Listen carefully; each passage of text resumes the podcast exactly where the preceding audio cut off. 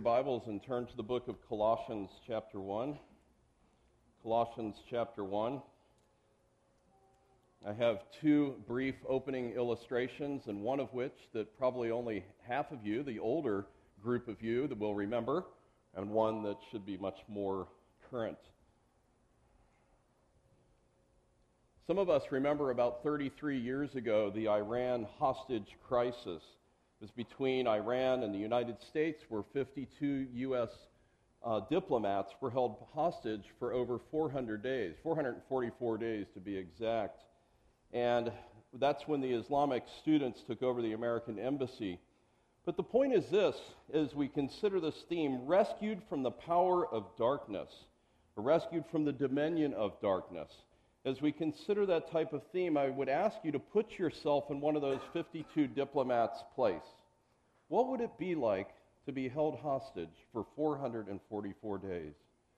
To be held in terror every day, not knowing if you're going to make it to the next day. No doubt in some place dark, some place that's not pleasant to be. But yet, when they were rescued, they rejoiced. They were alive. And they came home to the United States of America. Or consider more recently, just months ago, that kidnapper in the um, city of Cleveland, Ariel Castro. You remember he held three female victims for over 10 years. And some of the news stories that I was reading said that it was like a dungeon environment that they were kept in. Some of you might remember that they only saw the sun a couple of times throughout that 10 years.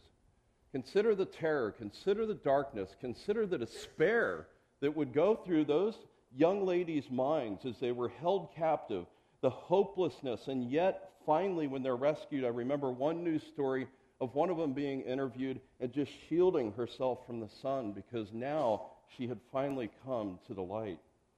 Well, our text says that he has rescued us from the domain of darkness and transferred us to the kingdom of his beloved Son. In the immediate preceding verse, he, the, the um, other verb that is there, that he's qualified us to share in the inheritance of the saints uh, and in light. And so you have this contrast of light and darkness. So let's go ahead and read just from verse 9 to verse 14. This is our third and final um, sermon on this prayer of Paul, and I do believe verses 13 and 14 are connected with it in regards to uh, preaching the indicative as far as what God has done for us. Beginning in verse 9. For this reason also, since the day we heard of it, we have not ceased to pray for you, to ask that you may be filled with the knowledge of his will, in all spiritual wisdom and understanding, so that you will walk in a manner worthy of the Lord, to please him in all respects, bearing fruit in every good work and increasing in the knowledge of God. Strengthened with all power according to his glorious might, for the attaining of all steadfastness and patience, joyously giving thanks to the Father who has qualified us to share in the inheritance of the saints in light. For he rescued us from the domain of darkness and transferred us to the kingdom of his beloved Son, in whom we have redemption the forgiveness of our sins. Let's pray. Father, we would ask that you would give us understanding into the glorious themes of the gospel that we have contained in, in just these couple of phrases here. Lord, we need to be reminded of what that domain of darkness was, of which we were delivered out of. And for some here, perhaps, that are actually in that domain of darkness even now but Lord, to consider that you have transferred us, you have put us in the kingdom of your own beloved Son. He has redeemed us, He has forgiven our sins. And Lord, remind us of these grand truths today, we pray. In Jesus' name, amen. Again, Paul is stating uh, for us what God has done for us. C.H. Spurgeon said, The heart of the gospel is redemption. And the essence of redemption is the substitutionary sacrifice of Christ. If you do not believe that Jesus Christ died in your place for your sins, you do not fully understand the gospel. That is the crux of the gospel. He was our substitute, He stood in our place. If 1% or one tenth of 1% depended on us and our good efforts, none of us would be saved. Well, as we've been considering this prayer, just to sum it up in really just a few sentences, Paul has been praying for the Colossians that they would come to a knowledge of his will. And why is that so important? We need to know God's will if we are going to glorify God with our lives. And so he even says that you would walk worthy before the Lord. And that's not trying to earn brownie points, that's walking in response to what he's already done for us. He gave those four present tense participles of what walking worthy looks like. Do you remember what they were? Bearing fruit in every good work, increasing in the knowledge of God that comes from the means of grace, reading the word, hearing the preached word, and so forth, being strengthened with his power, and then joyously giving thanks in response. And then last week we just touched, began to touch on uh, the, um, there's, there's three past tense aorist verbs that he uses. And the first is at the end of verse 12, giving thanks to the Father. Why? Because he has qualified us to share in this rich inheritance that we have with the saints. And then today we're going to look at the next two that he's rescued us and that he's transferred us. And so we're going to look at those today. So, two simple points today. And the first is in verse 13 the powerful deliverance in salvation. If you are in Christ today, you have been delivered from this domain of darkness. As I mentioned, these past tense verbs, qualified, rescued, transferred, they, they speak of what God has already done for us. Not necessarily, they'll come in a full realization later, but it's something that has happened already and something that we enjoy now. Theologians call this a realized eschatology. In verses 13 and 14 are some of the, it's a shortest summary probably in the Bible that we have that summarize the doctrine of redemption and what it means to be redeemed by Him. If you're familiar with Colossians 1, and believe me, I have been tempted to continue through with Colossians 1, it's like that's the springboard, this prayer, and then what God has done in redemption, and then that's what propels him for verses 15 to 23 with that glorious picture here. He is the image of the invisible God, the firstborn of all creation. For by him all things were created, both in the heavens and on the earth, visible and invisible, whether thrones, dominions, rulers, authorities. All things have been created through him and for him. He is before all things, and in him all things hold together. And then 18 to 23 he talks about the church, and he is also the head of the body, the church, the body of believers. He is the beginning, the firstborn from the dead. So you see what happens here is he, he says something about the work of Christ. He goes on to expound Christ in eternity past and, and his present role as head of the church. You might think of it as the book of Romans, which most of us know, but verses, chapter 1, verses 16 and 17, right? For I am not ashamed of the what? The gospel, for it is the power of God unto salvation. And what does Paul do for the rest of the book? Expounds what that gospel is. And that's sort of what Paul does here. Now, I want you to notice something else if you look at our text carefully. And I, I, I may have touched on it last week. Verses 9 to 12a, he's speaking second person. You, you Colossians. But notice what Paul does. He switches to the first person. You see, who has qualified us to share in this inheritance. It's not as though because he's an apostle that he's guaranteed this right. No, it's this, he, he, he, he comes in the same way as we do.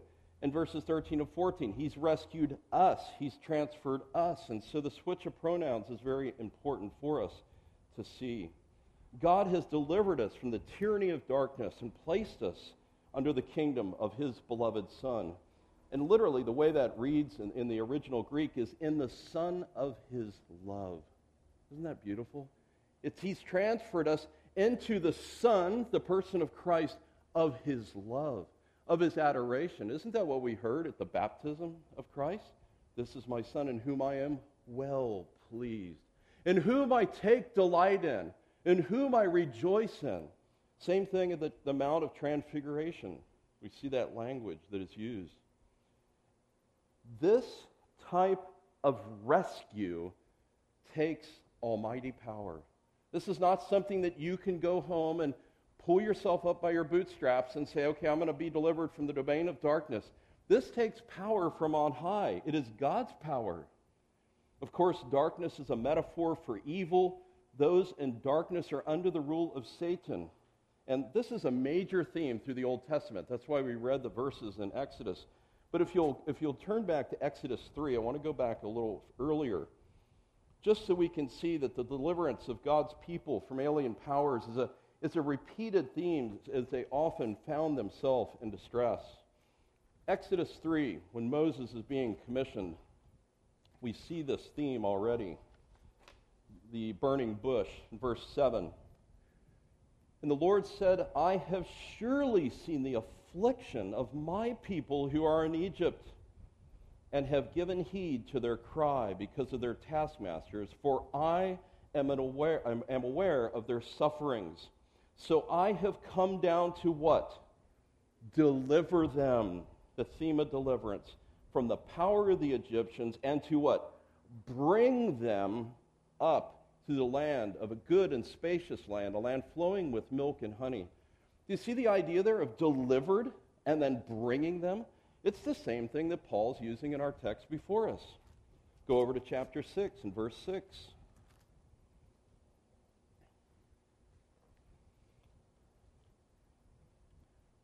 He's rehashing the covenant and so forth, but just for the sake of time, just to read verse 6. He's telling what to say. Say, therefore, to the sons of Israel, I am the Lord, and I will bring you out from under the burdens of the Egyptians and will deliver you from their bondage. I will also redeem you with an outstretched arm and with great judgments.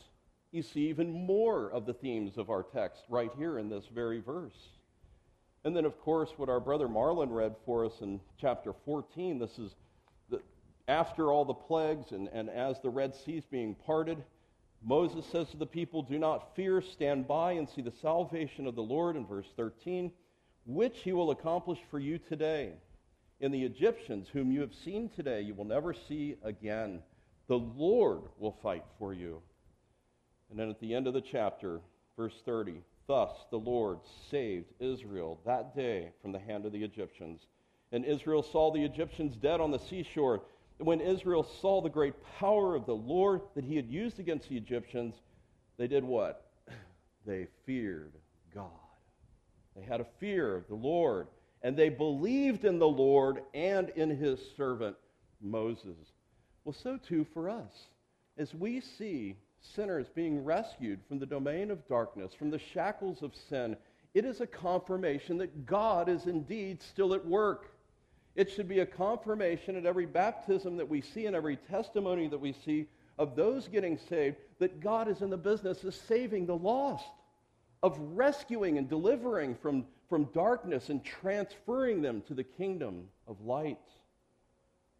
Sadly, as the Old Testament goes on, we know again and again the Jews hardened their hearts and they had forgotten so in Judges 8 and verse 34, it says, The sons of Israel did not remember the Lord their God who had delivered them from the hands of all of their enemies on every side.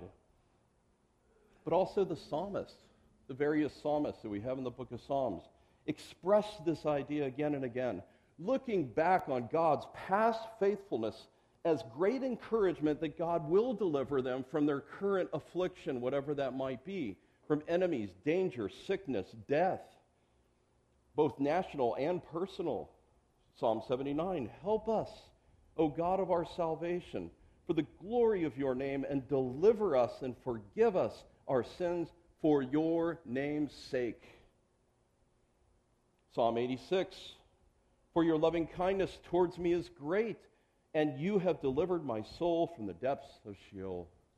On the New Testament as well, we have this theme, the last petition in the Lord's Prayer. Do not lead us into temptation, but deliver us from evil. Paul, in his thanksgiving prayer to the Thessalonians, Jesus, who rescues us from the wrath to come. And then it's, it's almost, uh, it's very ironic. We read in our New Testament reading from Acts 26. But if you look at what Paul says, I'm only going to read one verse for the sake of time it's almost as though he has this very text in Colossians 1 in mind as he says this, as he's telling and testifying to Agrippa um, his calling and, and what his calling was, to open their eyes so that they may turn from darkness to light, from the dominion of Satan unto God, that they may receive forgiveness of sins and an inheritance among those who have been sanctified by faith in me. Do you see how he picks up all three of those themes just in that verse from our text? So Paul goes on and he says, We've been rescued. The idea of somebody in absolute desperation, flailing their arms, drowning in the sea, being absolutely rescued. But then he says, We've been transferred to the kingdom of his beloved Son. This is the deliverance that we've been qualified for by the work of Christ in the sphere of light, as he says. And it's an utter contrast to the power of darkness in which we all lived before we came to Christ. Maybe some of you can't remember that power of darkness. Some of you, I've heard many of your testimonies, were converted at a very young age, at 8, 9, 10, 12, whatever. For myself, it was age 25, so I can remember very vividly part of my adult life being in the domain of darkness. Paul uses two different terms here the idea of rescued and transferred two different prepositions. We're from darkness to, and then the, the uh, different objects, the domain of darkness and the kingdom of his beloved Son. Turn over to chapter 2 of Colossians and just look at verses 13 and 14. I have a similar theme here. It's expanded upon. The metaphor here is dead and alive. And when you were dead in your transgressions and in the uncircumcision of your flesh, he made you alive together with him, having forgiven us all our transgressions, having canceled out the certificate of debt consisting of decrees against us, which was hostile to us, and he has taken it out of the way, having nailed it to the cross. Two states being dead then being alive, taking all the debt that we owed and throwing it upon the cross and nailing it to the cross where Christ would suffer and pay for all that debt. Then look at verse 15. When he had disarmed the rulers and authorities and made a public display of them, having triumphed over them through him. By the way, the, the phrase by him, through him, in him, it's just Christ, Christ, Christ is everywhere in the book of Colossians. It's a repeated theme. But the point is, is that the rulers and authorities, through the work of Christ and what he accomplished on the cross, were completely disarmed. They were made a public display so that now there is no longer any power, that wicked power over you. And so when he says, rescued from the dominion of darkness, that's the picture. It's because of the work of Christ and what he has done.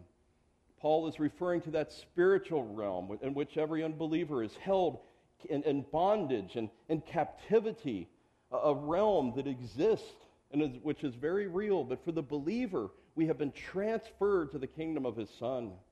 And so, what is the deciding factor as to where you live today? It's really what you think about Christ. Okay? It's, it's, it's how do you relate to the Son of God? Who do you think Jesus Christ is? Is he a moral teacher? Is he a good teacher? Is he a compassionate healer?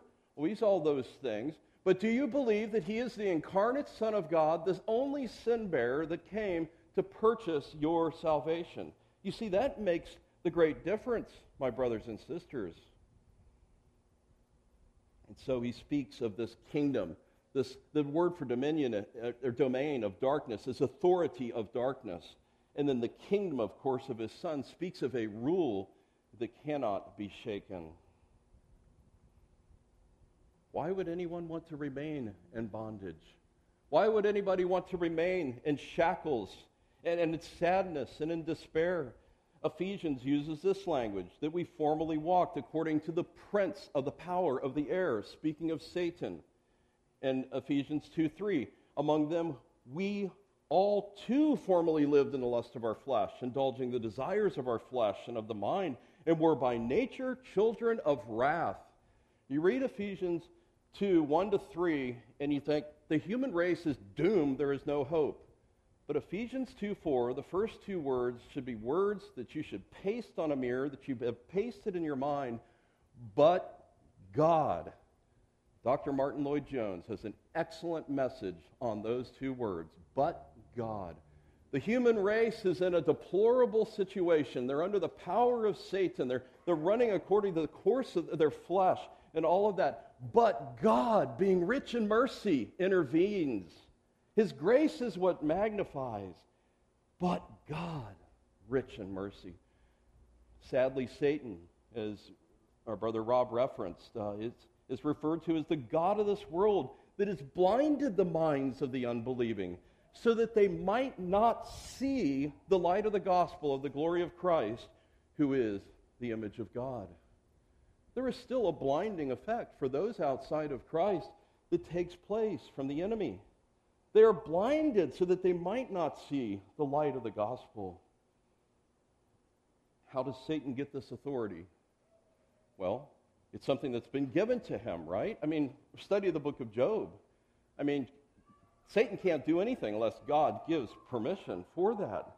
There's an interesting verse where there's similar language in Luke 22 uh, with the mock trials of Jesus. It says in 2252 Then Jesus said to the chief priests and the officers of the temple and the elders who came to him, Have you come with swords and clubs as you would against a robber?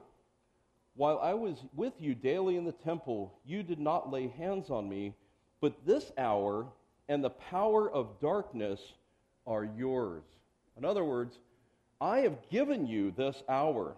This is according to God's plan. You do not even know it, but you are puppets, really, just going through it by your own wicked, deceitful hearts. And that's what Paul or Peter says in Acts chapter 2, according to the predetermined foreknowledge of God. But it's the same Greek construction the power of darkness, the domain of darkness. And what uh, Jesus is saying at his arrest here is that this hour, this domain of darkness, has been given to you for this hour. so Paul speaks of us being rescued from this domain of darkness and being transferred. The word for transferred means to literally pick up and to move over here. It's, it's used in um, 1 Corinthians 13, the love chapter. Remember when he says, If I have the gift of prophecy, I know all mysteries and all knowledge, and I have all faith, and so as to remove mountains. It's the same word, transfer, so that I can actually move mountains. But I do not have love, I have nothing. It actually only occurs, I think, four times in the Greek New Testament. So it's a picture of this an ancient king that has a people that he loves. And there's war coming and there's an enemy coming or there's a volcano erupting to where he literally moves those people to a place of safety. And that's exactly what God has done for us. He has transferred us into the kingdom and the rule of his own son. Or picture a military recon effort, helicopters coming in, the enemy all the way around to get those last soldiers that are there and to get them out of there. That's the idea, to remove them and to put them in a place of safety. And this radical change is pictured for us in the form of light and darkness. There was another hostage crisis I thought of, the Moscow theater crisis with the Chechenian rebels. Some of you might remember that 11 years ago, but 850 hostages held in a movie theater and they all did not get out. But just picture yourself again, you're in this theater of darkness or whatever, you know, with guns aimed at you. Um, over a hundred lost their lives, but the rest were rescued. Paul says in Ephesians 5, You were formerly darkness, but now you are light in the Lord. Walk as children of the light. And the idea of the kingdom of his beloved Son just speaks of adoption, being in the family of God, and all of that. And, and I trust that you're familiar with that. Read the latter half of Romans 8 today if you're not, but we must hasten on. We've seen the powerful deliverance, and now in verse 14, the awesome benefits of salvation. The kingdom of his beloved Son, and then this phrase modifies Son, in whom we have redemption, the forgiveness of sins. So we have been redeemed from our slavery from sin. This verse, redemption is equated with forgiveness of sins, the way it's structured grammatically. In whom we have redemption. What is redemption? The forgiveness of sins. It's, it's equated along the same line. The word redemption is a very rich word. It would have been a word that every first century here would be familiar with. One third of the Roman world was slaves. What happens if you have one third of the world slaves? There's a, it's, it's a big market, right? It's kind of like Qualcomm stock or something else, you know, something that's a, a big commodity that people are, are exchanging all the time. Well, when you would purchase a slave, there would be a release that was made, and the root word is just lutro. It would be a word that this is apolutro, it's the idea that, that release, to buy back a slave or a captive, to, to deliver one. And so, again, the first century here would be very familiar with this word. It involves the payment of a ransom or to purchase something taken captive. Of course, that's in regards to physical slaves, right? But we needed redemption because we were in moral slavery to sin. You see, we were slaves of sin. Whoever commits sin is a slave of sin, Jesus says in John chapter 8. We personally were under the condemnation of sin without Christ, in absolute total bondage to do sin's bidding. And in a sense, sin was our master. And we would go wherever it led us. How did this happen? Well, of course, Adam failed in the garden. He sinned. Sin spread to all men. So not only are we born in sin, but we're also sinners by practice. We were in total bondage to sin apart from Christ. We were without hope. The law condemned us because we could never obey God's glorious moral law in our own strength. We were children of wrath, enslaved to Satan. But then that moment of time came when we were rescued from that domain of darkness, when we were forgiven. And redemption speaks of liberation from imprisonment, freedom from bondage. Brothers and sisters, this is not merely something that we look forward to in the future. It is something that we have now. Look what he says. We, in whom we have redemption. We have this redemption now. And it's a glorious thing. It's a present reality. It's existing for us. He speaks of the same thing in Romans chapter 3 and 1 Corinthians 1:30 by his doing are you in Christ Jesus. But then the second half of the verse, and this is so glorious for us, who live and fight with the world, the flesh, and the devil on a daily basis, who come here as not to put on the perfect face as though we've been sinless all week, but those who know are keenly aware of where we have sinned this past week.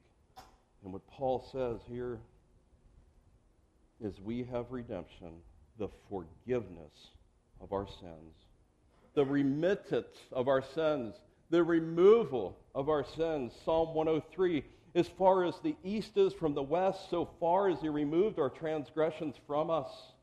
And that is great news, brothers and sisters, to think about and to meditate on that all of your sins have been removed. They have been removed from you. And the older you are in the faith, I think the more conscious you are of your own sin. And, what that does is that invokes more love to the Savior, and more adoration for the glories of the gospel and the truth of the gospel. This phrase, forgiveness of sins, does not occur often in Paul, uh, but it does occur often in the book of Acts. The Pentecost sermon of Peter, right? Repent, believe, for the forgiveness of sins. Of course, the Church of Christ says you are, and be baptized. The Church of Christ says that so you have to be baptized to be saved. That's not true. In chapter 5, verse 31, he is the one whom God exalted to his right hand as a prince and a savior to grant repentance to Israel and forgiveness of sins. And the same phrase occurs in Acts 26, which we've looked at twice already today.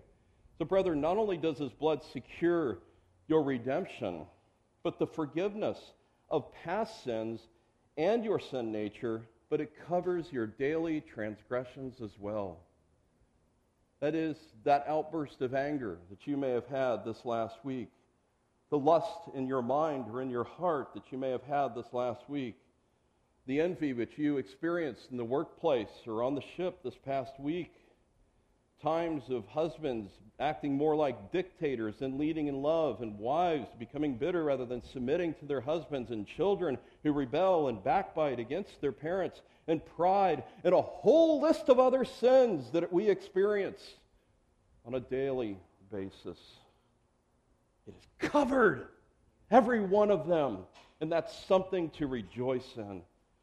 That is why we practice the Lord's table here on a weekly basis. We believe we need to be reminded of this. Just as sure as there is bread in the tray and wine in the cup, it reminds us that his body was broken and his righteous, sinless, perfect, spotless blood was shed for us to purchase our redemption. That's why the hymn writer can sing that it is well with his soul, even when he's lost his four daughters at sea. My sin, not in part, but the whole is nailed to the cross, and I bear it no more. Praise the Lord, praise the Lord, oh my soul.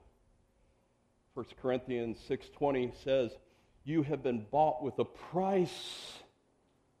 Therefore glorify God with your body." You see, sometimes I think we can cheapen the price.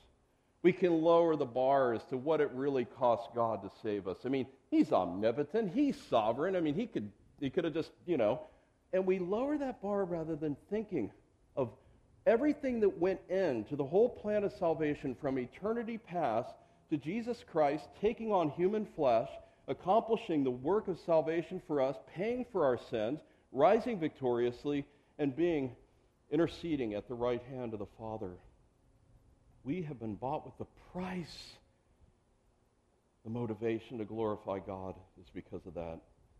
And that's why we must keep short accounts with God and, and with our brothers. And I've had to do this a few times this week. I hope you keep short accounts. But all the while, remember, Jesus has paid it all. All to him I owe. Sin has left a crimson stain, but he has washed it white as snow. Well, in conclusion, have you experienced this freedom in knowing that all of your sins are forgiven?